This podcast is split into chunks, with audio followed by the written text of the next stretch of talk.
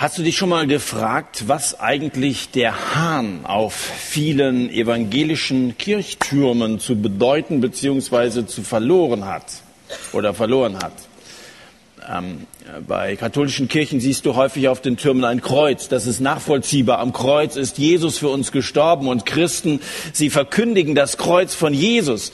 Ähm, aber dass da ein Hahn auf dem Kirchturm ist, das ist ja, ist ja mal eine Frage wert, warum das so ist. Und das ist ja nicht nur bei einer oder zwei, weil die das so schön fanden, das ist zunächst einmal ein Wetterhahn. Und wenn er gut geschmiert ist, dann dreht er sich und zeigt die Windrichtung an. Seit über tausend Jahren gibt es dieses Symbol des Hahnes, der also das Wetter anzeigt und äh, gilt als ein Messgerät sozusagen. Konnte man also eine Wetteränderung ablesen.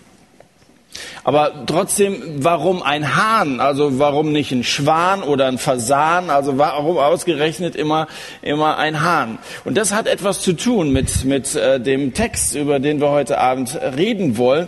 Das hat was zu tun mit Petrus. Petrus, der ja so der Wortführer unter den Jüngern war, der, der sich oft sehr stark gefühlt hat, auf den sich Jesus verlassen konnte und so. Ähm, Zudem sagt Jesus, ich sage dir, Petrus, das ist in Vers 34 vom 22. Kapitel, gehört offiziell noch gar nicht zu unserem Predigtext heute Abend. Also im Vorfeld sagt Jesus ihm schon, ich sage dir, Petrus, der Hahn wird heute nicht krähen, ehe du dreimal geleugnet hast, dass du mich kennst. Und genauso kommt dann auch dreimal, behauptet Petrus, mit Jesus nichts zu tun zu haben. Und ähm, dann kommt dieses Kikeriki und da zeigt sich plötzlich für Petrus selber, dass er sich gedreht hat wie ein Hahn im Wind. Also das ist wirklich die Bedeutung von so einem Wetterhahn. Petrus dreht sich nach dem Wind. Wenn sie sagen, Jesus gibt's nicht, dann schließt er sich an. Genau, habe ich auch nichts mit zu tun. Und wenn, wenn er also sich bei Jesus in seiner Nähe stark fühlt, dann ist er da also der große Held. Der Wetterhahn erinnert also zum einen an Reue, ähm, erinnert aber auch und ermutigt zum mutigen Bekennen. Also im Gegenteil zu verleugnen, dass man zu Jesus steht und sagt, ja, ich glaube an Jesus. Das ist also so eine Erklärung eines evangelischen Pfarrers, Jan von Lingen, der, der das so erklärt und das, das ist so der Hintergrund. So, jetzt lesen wir mal den Text, um den es heute Abend gehen soll. Auch 22. Kapitel und zwar von Vers 54 an. Da heißt es, sie ergriffen ihn und damit ist Jesus gemeint. Sie ergriffen Jesus und sie führten ihn hin und brachten ihn in das Haus des hohen Priesters. Petrus aber folgte von weitem. Ihr erinnert euch, das Ganze im Garten Gethsemane, also Petrus vorher mit dem Schwert und so, und jetzt kommen sie, sie nehmen Jesus gefangen. Jesus, äh, Petrus schleicht ihm hinterher, folgt ihn von weitem. Und als sie aber mitten im Hof ein Feuer angezündet und sich zusammengesetzt hatten, setzte sich Petrus in ihre Mitte. Es sah ihn aber eine Magd bei dem Feuer sitzen und blickte ihn scharf an und sprach, auch dieser war mit ihm. Er aber leugnete und sagte, Frau, ich, ich kenne ihn nicht. Und kurz darauf sah ihn ein anderer und sprach, auch du bist einer von ihnen. Petrus sprach, Mensch, ich bin's nicht. Und nach Verlauf von etwa einer Stunde behauptete ein anderer und sagte, in Wahrheit, auch dieser war mit ihm, denn er ist auch ein Galiläer. Petrus aber sprach, Mensch, ich weiß nicht, was du sagst. Und sogleich, während er noch redete, krähte der Hahn. Und der Herr wandte sich um und blickte Petrus an. Und Petrus gedachte an das Wort des Herrn, wie er zu ihm sagte, bevor ein Hahn heute kräht, wirst du mich dreimal verleugnen. Und Petrus ging hinaus und weinte bitterlich. Petrus einer der ganz engen Freunde von Jesus. Viele haben Jesus damals kennengelernt, haben auch Heilungen erlebt, Es gab auch einen großen Jüngerkreis, also von, von, von vielen, die begeistert waren von Jesus. Aber es gab einen engeren Kreis und in diesem engeren einen noch engeren Kreis und dazu gehörte Petrus, einer, der bei Fischen von Jesus aufgefordert wurde, komm und folge mir nach, der Fischernetz, Werkzeug, alles stehen und liegen lassen hat und dann Jesus treu und gehorsam nachfolgte, in seinen Fußstapfen immer hinterherging einer, der also wirklich drei Jahre lang Tag und Nacht mit Jesus verbracht hatte. Und diese Zeit der intensiven Beziehung zu Jesus läuft hier einem drastischen Ende entgegen. Mit seinen Freunden beim Abendmahl zusammensitzend hatte Jesus Petrus gewarnt. Simon, Simon, wenn einer zweimal deinen Namen ausspricht, da weißt du, jetzt wird's ernst. Micha, Micha. Ja, ich sehe gerade einen, den ich kenne. Ja. Wenn der Papa, dann weißt du, okay. Und so sagt also Jesus zu, zu Petrus, Simon, Simon, das war ja sein, sein äh, anderer Name. Satan hat sich erbeten, euch schütteln zu dürfen wie den Weizen im Sieb. Das heißt also, Simon, jetzt wird es wirklich ernst.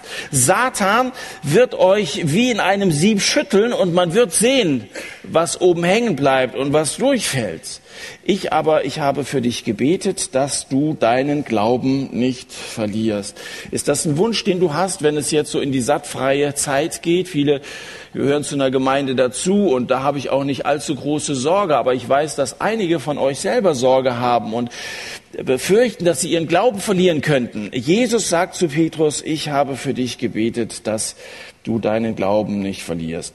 Man hat den Eindruck, dass Petrus das nicht so unbedingt für nötig hält, dass Jesus für ihn betet, also vor Selbstbewusstsein strotzend wie Klinsmann vor der WM. Äh, da platzt Petrus heraus, Herr, mit dir bin ich bereit, auch ins Gefängnis und in den Tod zu gehen. Das ist seine Antwort auf das Angebot, das Jesus ihm macht. Mit dir bin ich bereit, ins Gefängnis, in den Tod zu gehen. Hast du Gott je mal ein solches Versprechen gegeben? Ein Versprechen, wo es dir wirklich ernst war, dass du gesagt hast, Gott, ich, ich bin für dich da und ich will mich dir zur Verfügung stellen. Und Nichts soll mich je von dir trennen. Du hast also wirklich dieses Versprechen nicht einfach so dahergesagt, sondern ernst gemeint. Was ist, wenn es anders läuft? Ich sage dir willkommen im Club. Du bist nicht der Einzige. Bei Petrus ist es anders gelaufen. Bei mir ist es manches Mal anders gelaufen. Und bei vielen von uns, die wir hier mitarbeiten. Willkommen im Club. Täusch dich nicht, sagt Jesus zu Petrus. Ich sage dir, Petrus, der Hahn wird heute nicht krähen, ehe du dreimal geleugnet hast, dass du mich kennst. Es hat ja kurz den Anschein gemacht, als ob Petrus tatsächlich bereit gewesen wäre, für Jesus zu sterben. Da nämlich, als er sein, sein Schwert gezückt hat, kurz zuvor hier im Garten und also dem Knecht des Sohn Priesters, zack, das Ohr abgeschlagen hat. Das war ja wirklich anerkennenswerte Versuch, äh, sich also zu Jesus zu stellen und ihn zu verteidigen. Muss man sagen, also Mut hat er bewiesen, dieser Petrus. Aber wir haben ja letzte Woche über diesen Text nachgedacht und haben festgestellt, dass sich Jesus gegen jede Art von Gewalt wendet. Hier sagt er also, lass es, lass es bitte sein. Und, und während er das so gebietet, schützt er eigentlich damit Petrus auch vor sich selbst. Und die Tatsache dann, dass, dass Jesus die Auseinandersetzung zum Stillstand bringt, es wäre eskaliert. Die wären aufeinander losgegangen. Und es wäre viel Blut gespritzt, nicht nur so ein bisschen von einem Ohr. Und äh, das, das bringt Jesus zum Stillstand. Also einmal das bisschen Blut, was gespritzt ist, aber dann auch diese ganze Auseinandersetzung, in dem, dass er heilend eingreift. So ist Jesus. Es geht ihm nicht um Kampf und Gewalt und Rechthaberei oder so.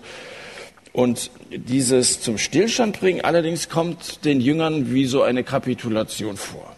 Und dann heißt es im Matthäus-Evangelium, alle flohen. Alle machten sich auf einmal auf die Socken, keiner blieb zurück, gingen sie stiften, hatten sie, hatten sie Muffensausen. Was man ja auch verstehen kann, bewaffnete Soldaten und äh, Jesus sagt, also kämpfen sollte er nicht, also jetzt haben sie ihn da ergriffen, jetzt werden sie sie wahrscheinlich auch, kann man nachvollziehen. Ich weiß nicht, was ich gemacht hätte, ich wäre wahrscheinlich mitgelaufen, aber für Jesus muss es doch so ähnlich gewesen sein, als wenn einer auf der Wippe absteigt und dich auf deinem Ende sitzen lässt.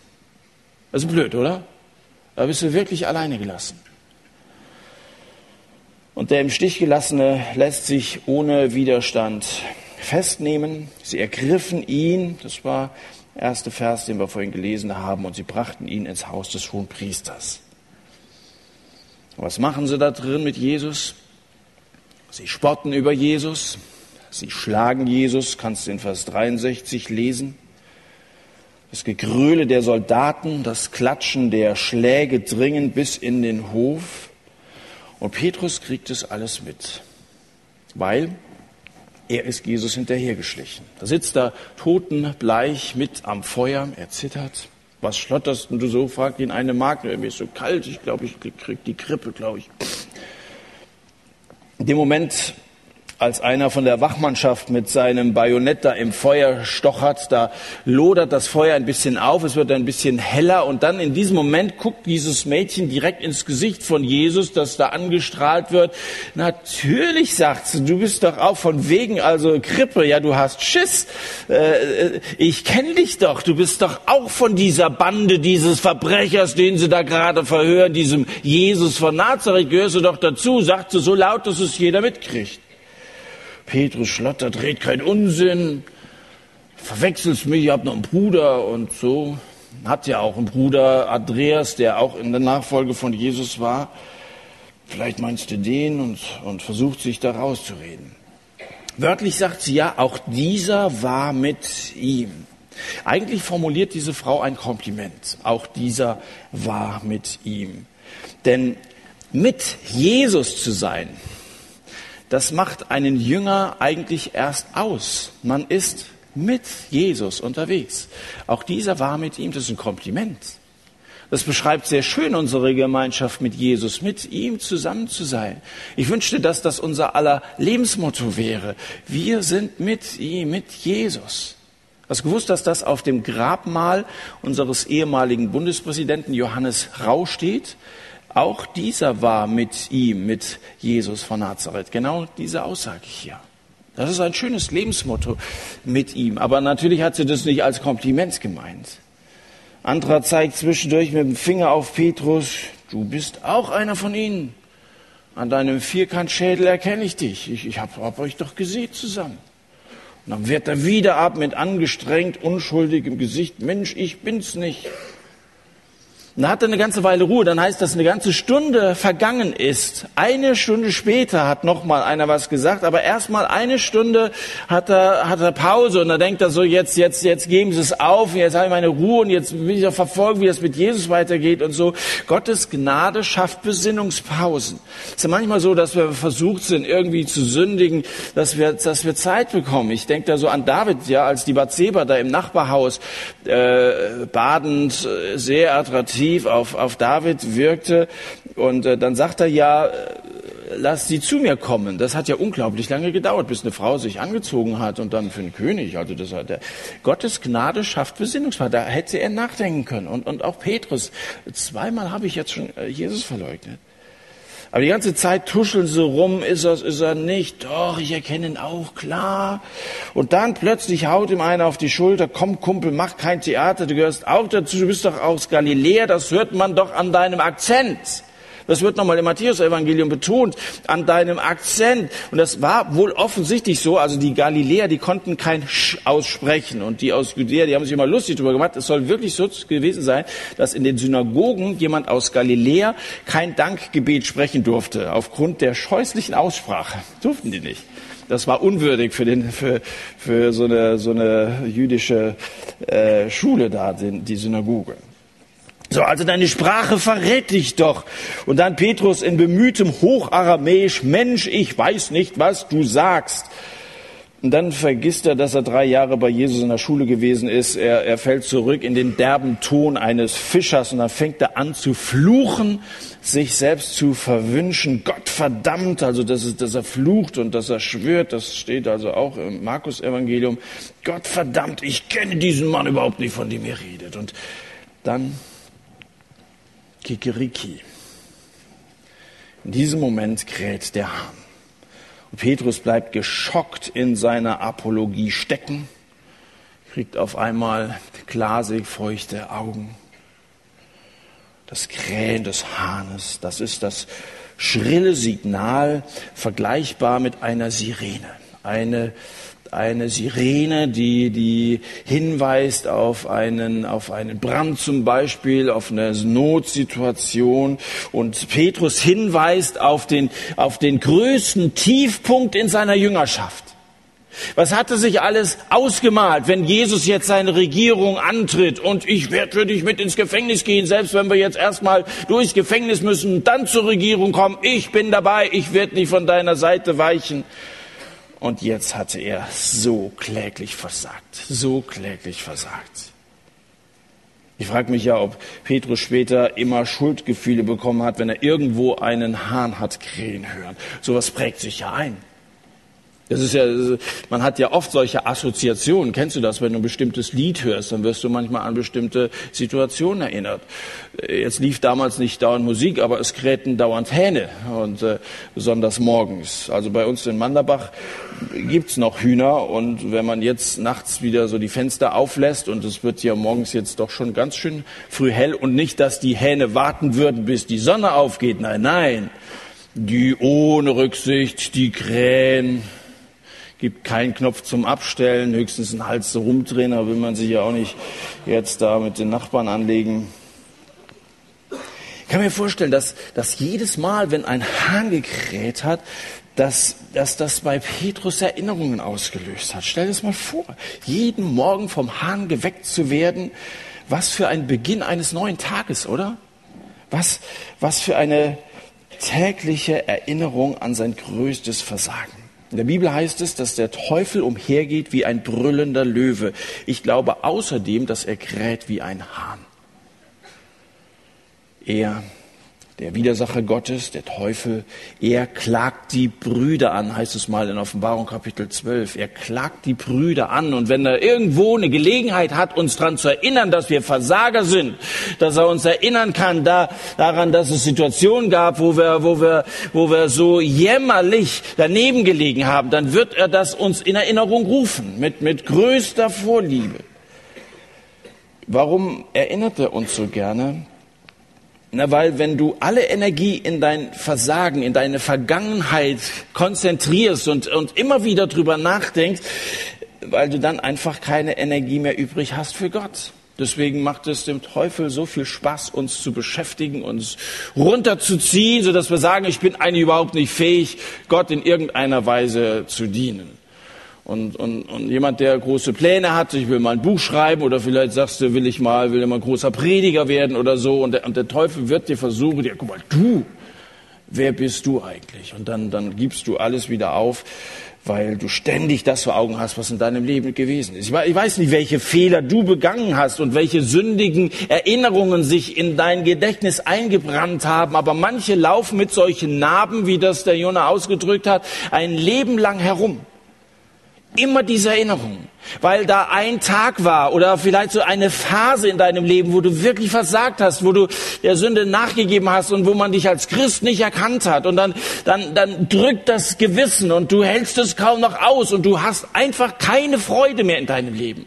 Und schon gar nicht mehr an Jesus, sondern Christ sein. Und dann, dann wächst manchmal noch die Distanz zur Kirche und zu all dem. Und du hast noch nicht mal ein gutes Gewissen, die Bibel überhaupt aufzuschlagen, weil die ist heilig und du bist es eben nicht. Und er lässt es sein und dann wird der Abstand immer größer und du bist so enttäuscht. Ich weiß nicht, was bei dir gewesen sein mag. Ich weiß nur eines, Gott gibt dich nicht auf. Gott gibt dich nicht auf. Das kann ich dir im Namen von Jesus Christus versichern. Es steht hier in Vers 61, und der Herr wandte sich um und blickte Petrus an. Das ist ein ganz kurzer Satz in diesem Vers, aber der spricht Bände. Unmittelbar nachdem Petrus Jesus verleugnet hat, schaut Jesus direkt in sein Gesicht und er stellt Blickkontakt her. Ich glaube nicht, dass in diesem Blick Verurteilung lag, dass das ein abfälliger Blick gewesen wäre. Petrus, wie kannst du nur? Ich glaube nicht, dass Jesus den Kopf geschüttelt hat. Das war kein böser Blick, weil Jesus sehr genau weiß, wie sehr Petrus geknickt ist. Ein, ein Blickkontakt stellt ja Beziehung her. Wenn ich jemanden anschaue, dann, dann möchte ich ja irgendwie etwas von ihm erfahren. Hast du es früher mal erlebt, dass deine Eltern zu dir gesagt haben, guck mich an? Sie wollten die Wahrheit wissen, oder? Und wenn, wenn du einem Menschen lange genug in die Augen schaust, kannst du in seine Seele blicken. Ich glaube, wir tun das so selten, weil wir Angst haben, dass der andere uns auch in die Seele blicken kann. Und äh, was der da hat, das geht den ja nichts an. Aber das ist schon so. Der Blickkontakt, das ist manchmal mehr als tausend Worte. Jesus wandte sich um und blickte Jesus an. Jesus muss kein Wort sagen. Ist auch besser so, dass er kein Wort sagt. Denn wenn er jetzt irgendwas zu Petrus gesagt hätte, dann wäre es ja offensichtlich gewesen, er gehört dazu. Und das hätte Petrus in Gefahr gebracht. Und vielleicht hätte sie wirklich dann gleich festgenommen. Da unten wurde es ja schon brenzlig. Und deswegen übermittelt Jesus ihm diese nonverbale Botschaft durch den Blickkontakt. Petrus, sieh mich an. Ich möchte dir sagen, dass ich dich nicht aufgegeben habe. Ich möchte dir sagen, dass ich dich niemals aufgeben werde. Petrus reagiert, indem er in Tränen ausbricht. Er schämt sich in Grund und Boden und rennt schluchzend ins Dunkel. Nun, während der weg ist, der ist jetzt erstmal weggelaufen, während er also weg ist und weint, können wir uns mal Gedanken machen, wie es überhaupt dazu kommen konnte, dass Petrus zum Versager wurde. Und wir können uns mal ein paar Gedanken darüber machen, wie wir es vermeiden können, zum Versager zu werden. Ich sehe bei Petrus drei Gründe für seine Niederlage. Der erste Grund ist, dass er sich selber für stärker hielt, als er wirklich war. In seinen eigenen Augen hielt er sich für so mustergültig, dass er es völlig ausgeschlossen hat, dass er auch mal schwach werden könnte, dass er auch mal einen Fehler machen könnte, dass er auch versagen könnte. Das kam in seiner Vorstellung überhaupt nicht vor. Er hielt sich für unglaublich stark. Das, das erkennst du auch in, in manchen Aussagen, die so von ihm überliefert sind. Hallo? Sie wissen wohl nicht, wer ich bin. Ich bin Petrus, ich bin Säule der Gemeinde, ich bin die rechte Hand vom Chef, ich bin der persönliche Referent von Jesus. Ich ihn verleugne niemals, den anderen, denen ist das zuzutrauen, aber mir doch nicht. Das war so, das ist so die Haltung von Petrus gewesen. Und, und ich glaube, dass es solche Superchristen auch heute noch gibt, die sehr, sehr selbstbewusst sind, die wissen, was sie, was sie sind und von sich zu halten haben. Ich bin bekehrt. Ob eure Bekehrung echt ist, das, da habe ich so meine Zweifel. Ja, ihr hängt ja noch an der Zigarette. Ich bin frei. Oder, oder, oder ein anderer sagt, ich habe die Geistestaufe, du hast sie nicht und so. Und dann werden schnell da so zwei Klassen eingeteilt und man selber gehört natürlich zu der Sorte von Christen, die also, die so schnell nichts umhauen kann. Aber auch solche Deluxe-Christen fliegen von Zeit zu Zeit auf die Schnauze. Und vielleicht ist das gut so. Weil auch solche Christen, die so viel von sich selber halten, auch solche Christen begreifen müssen, dass sie Sünder sind, dass sie abhängig sind von der Gnade Gottes und dass sie angewiesen sind auf seine Vergebung. Auch solche. Also das ist der erste Grund für seine Niederlage. Er hatte sich überschätzt. Und das zweite ist, er hatte den Feind unterschätzt. Der Feind, der Teufel, ist immer da. Ich habe das eben gesagt, er geht umher wie ein brüllender Löwe und sucht, wen er verschlingen kann. Der ist ständig unterwegs, uns das Leben schwer zu machen, uns die Freude zu rauben. Er setzt alles daran, uns irgendwie auch äh, unschädlich zu machen als Christen. Wir haben ja einen großen Auftrag und gerade Petrus hat einen großen Auftrag bekommen. Wenn er also solche Leute aus dem Verkehr ziehen kann, dann ist es ja umso besser. Also ich glaube, dass Petrus den Feind, den Widersacher unterschätzt hat. Dass der überhaupt da war, das hat Petrus ganz vergessen, hatte zwar Jesus auch über, immer wieder mal von gesprochen, aber er hielt es nicht für nötig, sich auf einen Angriff vom Teufel vorzubereiten. Jesus hatte ihn ja extra vorher gewarnt. Betet, dass ihr nicht in Versuchung kommt. Ja, was wird Jesus damit gemeint haben? Von wem geht denn Versuchung aus? Natürlich von diesem Widersacher. Und er sagt, Jesus betet, damit ihr nicht in Versuchung kommt. Aber Petrus, der hatte keine Lust zum Beten, der pennte lieber, weil er sich gesagt hat, das schaffe ich auch so. Und ich fürchte, dass es auch einige unter euch gibt, die lieber pennen, als dass sie am Morgen beten, weil er euch sagt, das schaffe ich auch so. Also es ist ja bisher so einigermaßen gelaufen und, und ich krieg das also so hin. Und dann stolpert er in den Tag rein, ohne mit Gott gesprochen zu haben. Und ihr wundert euch über eure Pleiten. Ihr wundert euch über falsche Entscheidungen, die ihr trefft und falsche Antworten, die ihr gibt und falsche Dinge, die ihr tut. Ihr wundert euch darüber, obwohl es kein Wunder ist, weil ihr euch einfach nicht vorbereitet habt, weil ihr nicht von Gott zunächst einmal Anweisungen eingeholt habt, wie dieser Tag denn verlaufen soll, bevor das ihr losgeht und so in den Tag reingeht. Macht nicht diesen Fehler, den Petrus gemacht hat, der nicht mitgebetet hat, der dachte, das schaffe ich auch so. Er hat sich überschätzt, er hat den Feind unterschätzt und hat sich keine Anweisung geholt. Und damit sind wir beim dritten Grund für das Versagen von Petrus. Ohne eine Anweisung von Jesus befindet er sich am falschen Platz. Er betritt den Hof der Wachmannschaft. Petrus mischt sich unter die Mörder seines Herrn. War das der richtige Platz? sich da zu den, zu den Feinden zu gesellen. Es, es heißt ja ausdrücklich, er setzte sich in ihre Mitte und man hätte einen Eindruck haben können, wenn man nicht kennt, viele kannten ihn ja, aber wenn man nicht kennt, er gehört dazu, sitzt mittendrin. Das Ganze wirkt ja wie aus einem Hollywood-Drehbuch. Leutnant Peter schleicht sich da ins Hauptquartier der Gangsterbande, um seinen gekidnappten Boss zu befreien. Das wirkt ja auch wirklich mutig, aber im Grunde genommen ist es pure Vermessenheit. Sich unter heidnische Söldner zu mischen, unter Folterknechte, als, als Jünger Jesu zu begeben und sich als Jünger Jesu zu behaupten, das kann man nur, wenn Gott einem dazu den Auftrag gegeben hat. Und den hatte Petrus nicht.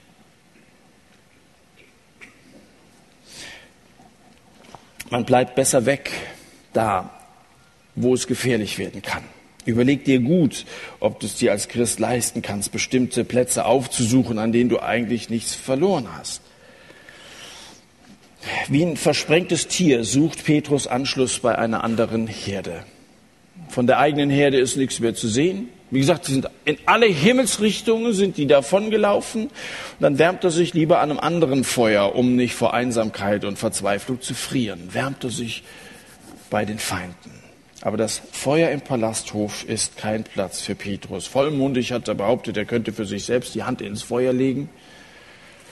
Er hat mit dem Feuer gespielt und sich die Finger verbrannt. So wurde Petrus zum Versager und zum Verleugner.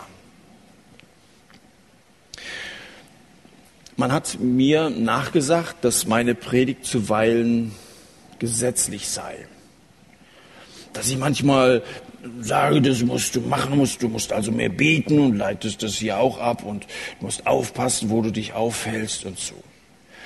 Verwechselt bitte nicht eine imperative Predigt mit einer gesetzlichen.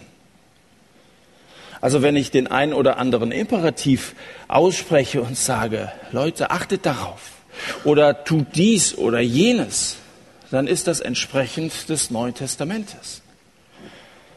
Ähm, wenn einer nicht nur Hörer schöner Worte sein will. Man kann sich natürlich die Predigt anhören, weil, weil das so, so schön ist und, und vielleicht informativ ein bisschen oder so.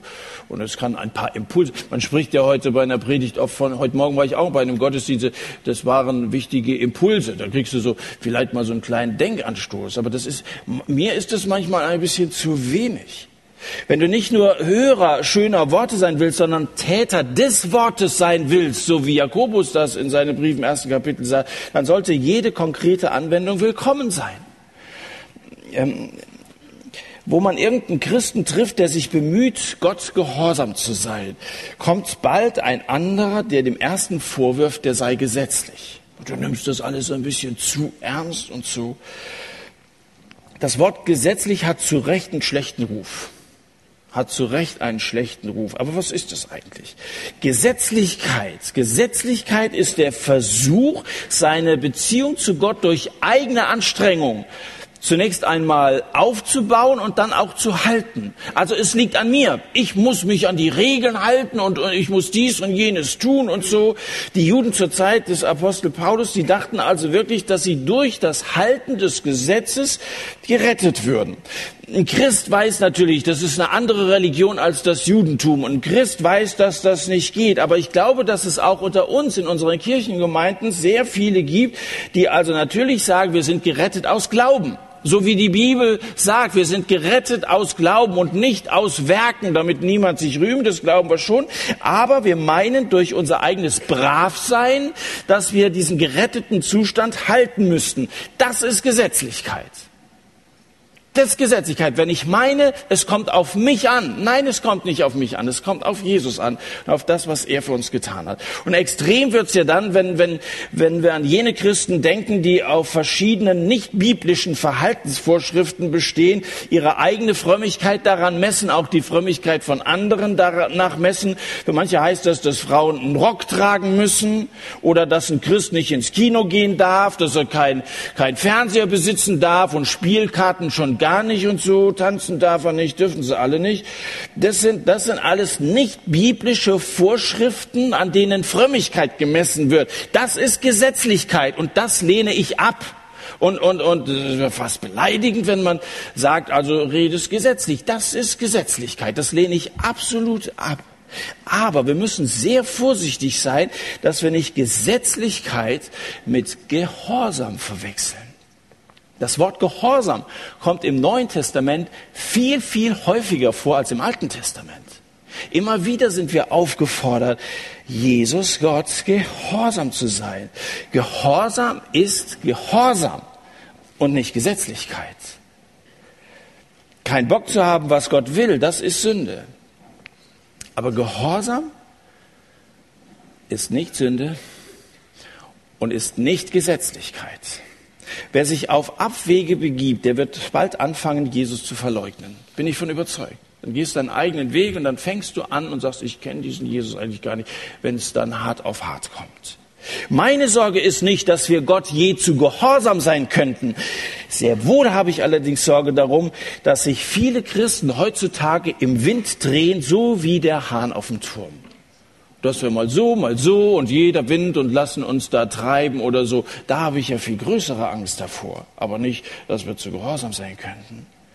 Jeder wirkliche Christ wird früher oder später entdecken, dass Gehorsam auch überhaupt keine Last ist, sondern dass das der Heilige Geist in uns bewirkt, dass wir mit großer Überzeugung und auch hoffentlich Begeisterung Jesus nachfolgen und zwar ganz aktiv und uns von gewissen Dingen raushalten und dafür andere Dinge mit größer Leidenschaft tun.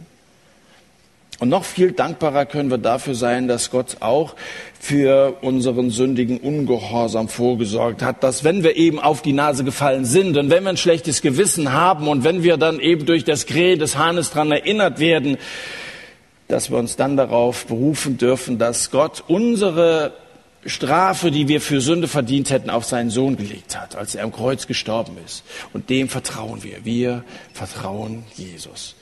Letzte Woche haben wir ein sehr schönes Bild für die Gnade Gottes fast übersehen. Fast übersehen. Ich, ich erinnere euch nochmal an die Schwertattacke. Petrus haut einem einfach das Ohr ab. Das macht man nicht, Petrus. Man haut nicht einfach einem fremden Menschen das Ohr ab. Und, und einem Freund übrigens auch nicht. Also, und, und wenn das dann noch der, der Knecht des hohen Priesters ist, also der also äh, in Kontakt da zur obersten jüdischen Führungselite gehört, also äh, mein lieber Petrus, das war, das war eine ganz gefährliche Attacke. Das ist ja eine Strafhandlung gewesen, die Petrus da vorgenommen hat. Ist, ist dir das bewusst? Also das hätte wirklich, dieser Angriff hätte rechtliche Konsequenzen für Petrus haben können. Das hätte, hätte große Probleme. Der hätte wegen versuchten Mordes angeklagt werden können. Wenn er gut weggekommen wäre, wäre er wegen Körperverletzung angeklagt worden. Der wäre höchstwahrscheinlich im Knast gelandet. Jesus hat rückgängig gemacht, was nicht mehr rückgängig zu machen schien. Wenn ein Ohr einmal ab ist, ist es ab. Also gut, heute, man könnte das, also hier sind ja auch Leute aus dem Gesundheitswesen, man kann das wahrscheinlich annehmen, aber das sieht man, glaube ich, immer noch und sieht komisch aus. So. Aber Jesus macht hier ganz einfach rückgängig, was eigentlich unmöglich war, als er diesen Malchus heilte. Und jetzt überleg mal, was Jesus hier gemacht hat. Er heilte nicht nur diesen Mann aus dem gegnerischen Lager. Das ist ja schon große Gnade, dass einer, der eigentlich als Gegner gekommen war, ihn festzunehmen, ihm mit solcher Liebe begegnet. Das ist schon großartig. Aber darüber hinaus beseitigte Jesus gleichzeitig die Beweise gegen Petrus.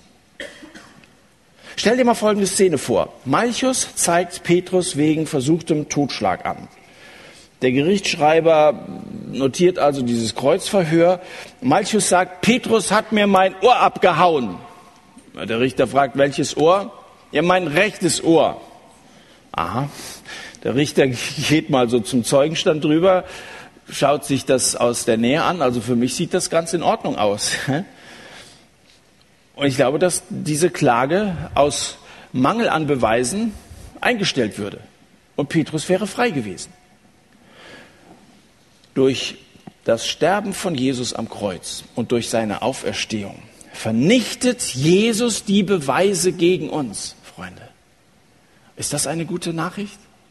Er macht rückgängig, was gewesen ist. Das, was dir so ein schlechtes Gewissen bereitet, da, wo du schlaflose Nächte hast, wo du, wo du denkst, das wird mir Gott nie vergeben, das ist, da ist nichts mehr zu machen.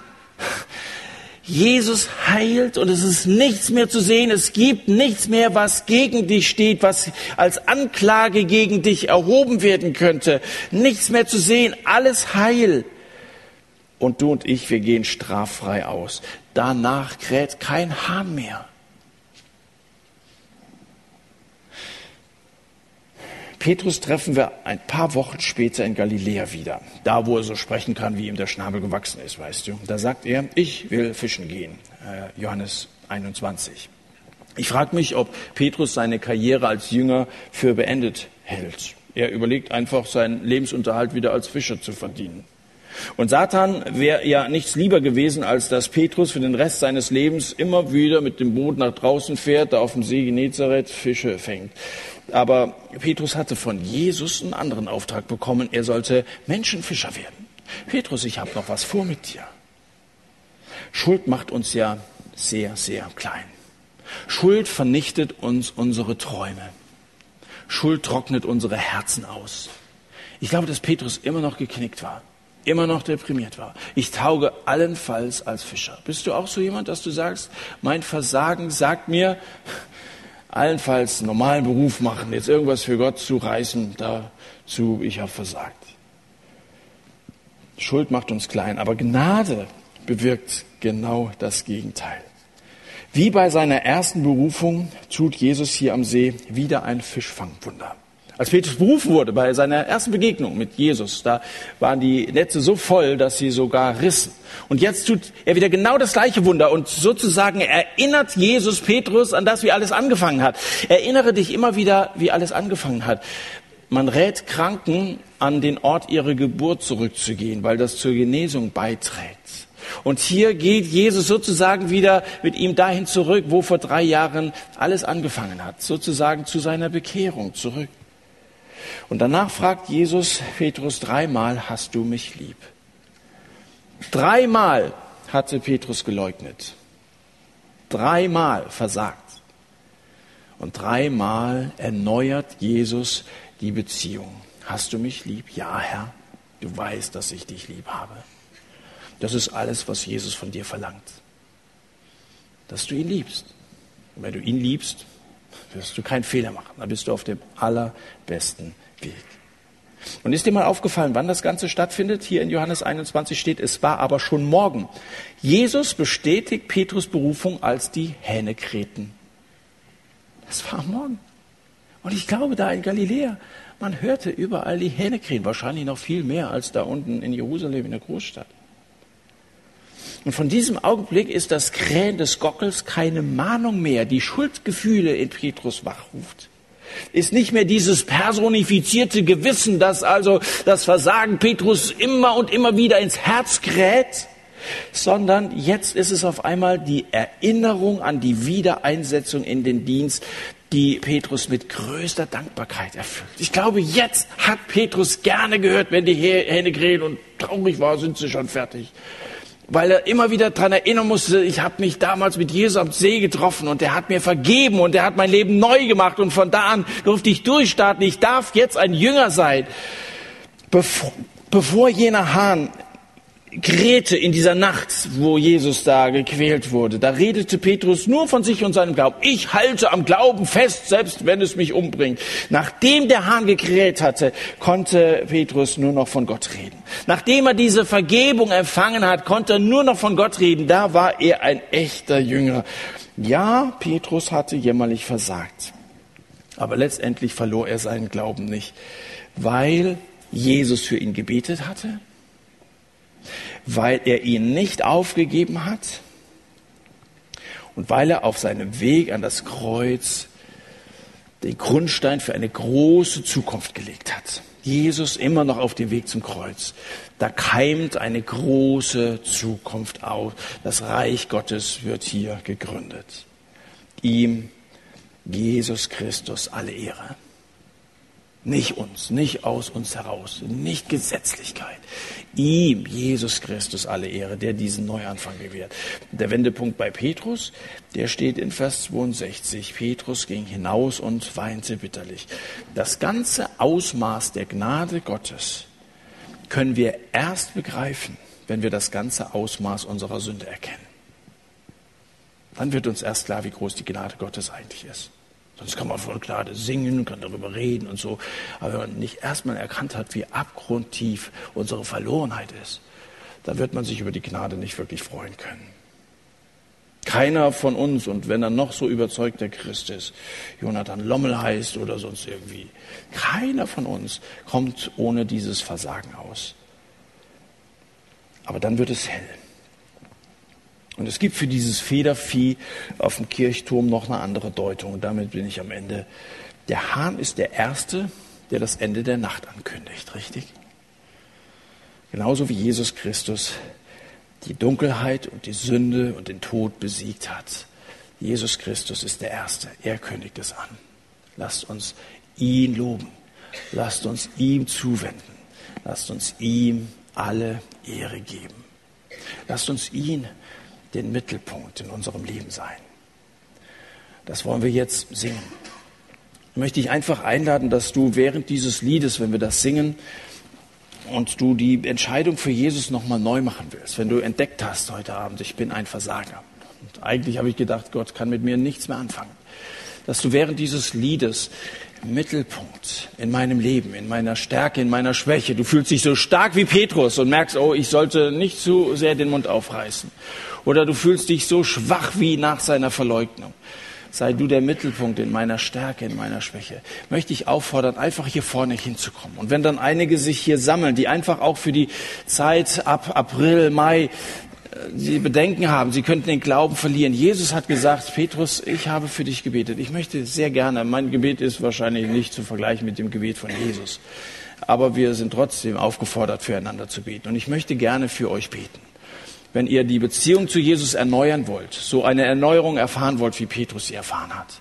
Oder wenn du überhaupt dich bekehren möchtest. Du bist vielleicht über Wochen immer zum Satt gekommen, aber hast die Bekehrung immer vor dir hergeschoben und, und du, du merkst, es läuft bei mir überhaupt nicht und, und das hat vielleicht damit zu tun, dass du nie mal wirklich Ja zu Jesus gesagt hast. Dann komm einfach auch hier vorne hin. Ich möchte gerne für euch beten und euch so, ja, im Segen Gottes dann in die neue Woche entlassen. Lass uns das Lied singen und dann lade ich euch herzlich ein.